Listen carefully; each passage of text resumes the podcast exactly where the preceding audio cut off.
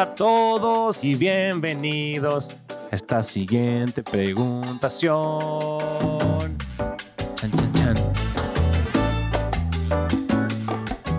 Bienvenidos a su siguiente preguntación. Este es su host, Daniel Macías y Santiago Cortés, escuchando la preguntación de Oscar desde Bogotá.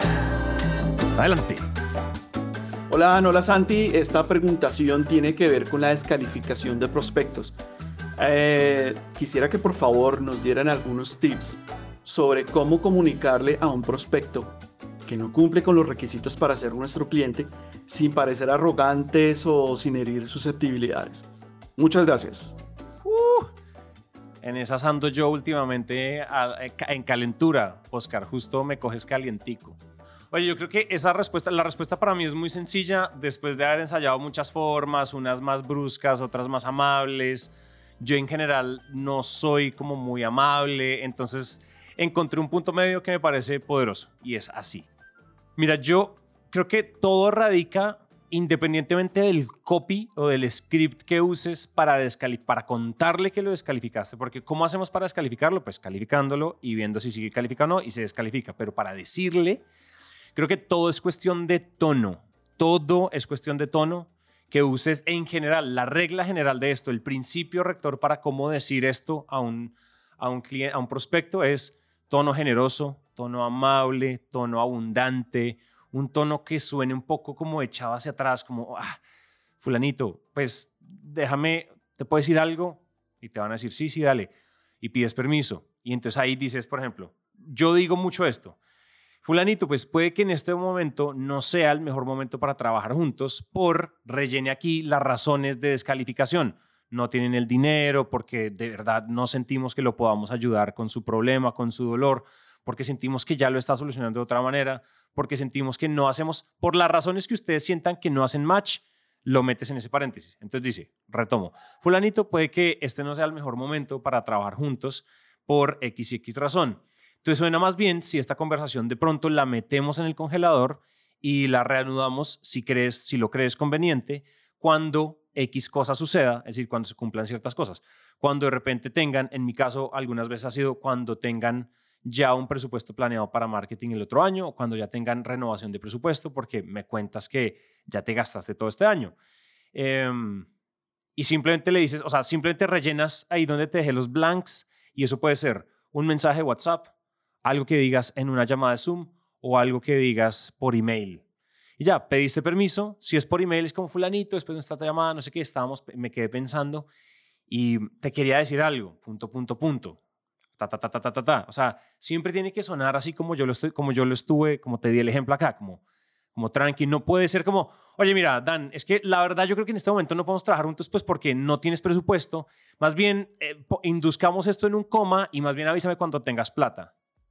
No, o sea, esa no es la, fíjate que todo igual, las razones son las mismas, pero el tono es lo que le da toda, toda, toda el cambio. O sea, estoy seguro que muchas veces tú le respondiste mal a tu mamá y tu mamá te dijo, mira, es que no es lo que me dijiste, es el tonito.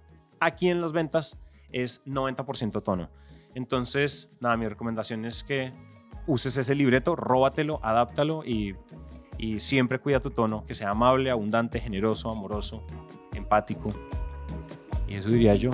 ¿Qué tienes tú para decir, Daniel Neto? Bueno, ahí te van, ahí te van, ahí te van cuatro.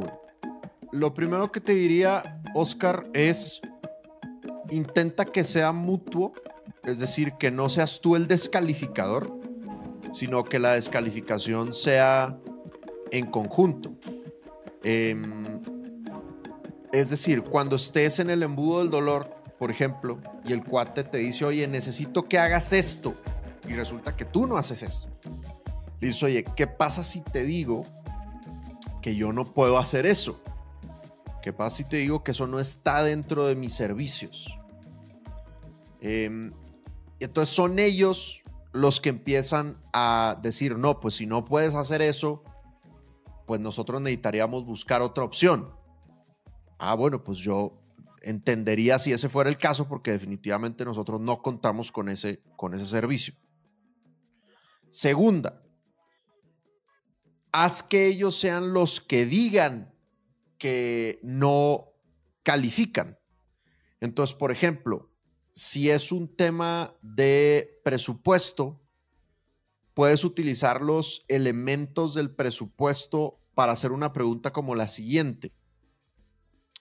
Yo le, yo le digo a mis clientes, por ejemplo, mira, fulanito, para tú hacer un curso privado con nosotros, pues eso empieza a ser rentable a partir de 10 vendedores. Eh, cuéntame tú cuántos vendedores tienes y qué opinas de eso que te estoy diciendo. Y ahí ellos pueden decir, no, pues tengo cinco, se me hace que no sería rentable. Entonces lo que está haciendo es, le está haciendo la pregunta para que sean ellos los que contesten que no, que no califican.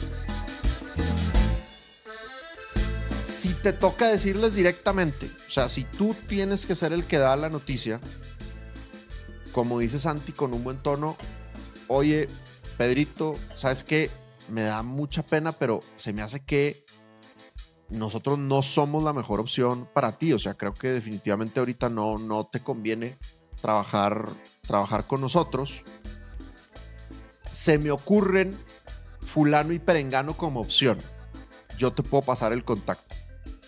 O sea, siempre es interesante tener a tus competidores que van a otros segmentos de mercado como tenerlos ahí a la mano, sabiendo que compiten en otros elementos de mercado y realmente no te impactan directamente, pues qué buena onda que le recomendaste a tu competidor. Eh, o a veces no es un competidor, sino alguien que hace algo similar a ti, eh, pero que tú no lo haces, ¿no? Por ejemplo, a mí de repente me han pedido cursos de venta por WhatsApp y yo tengo gente que recomiendo para eso. O me han pedido cursos para hablar en público pues igual, yo no doy eso, pero tengo gente que recomiendo para eso. Es como tener ahí un par de opciones que puedas aportarles valor, aunque para ti no califiquen, creo que puede ser interesante. Y lo otro es, si te aplica y si puedes, que les puedas ofrecer cosas gratuitas, ¿no? O sea, por ejemplo, nosotros, cuando alguien está buscando un curso con nosotros y no es el momento para que trabajemos juntos, pues les ofrecemos que escuchen el podcast o que sigan el canal de YouTube o les damos cursos gratuitos que nosotros tenemos. O sea, todo lo gratuito que tenemos se los, se los ofrecemos. Entonces son como distintas maneras de suavizar un poco el em, golpe, pero sí te diría, creo que lo principal es intenta que la descalificación sea mutua, más que seas tú el que está diciendo tú no calificas. Y ya he dicho.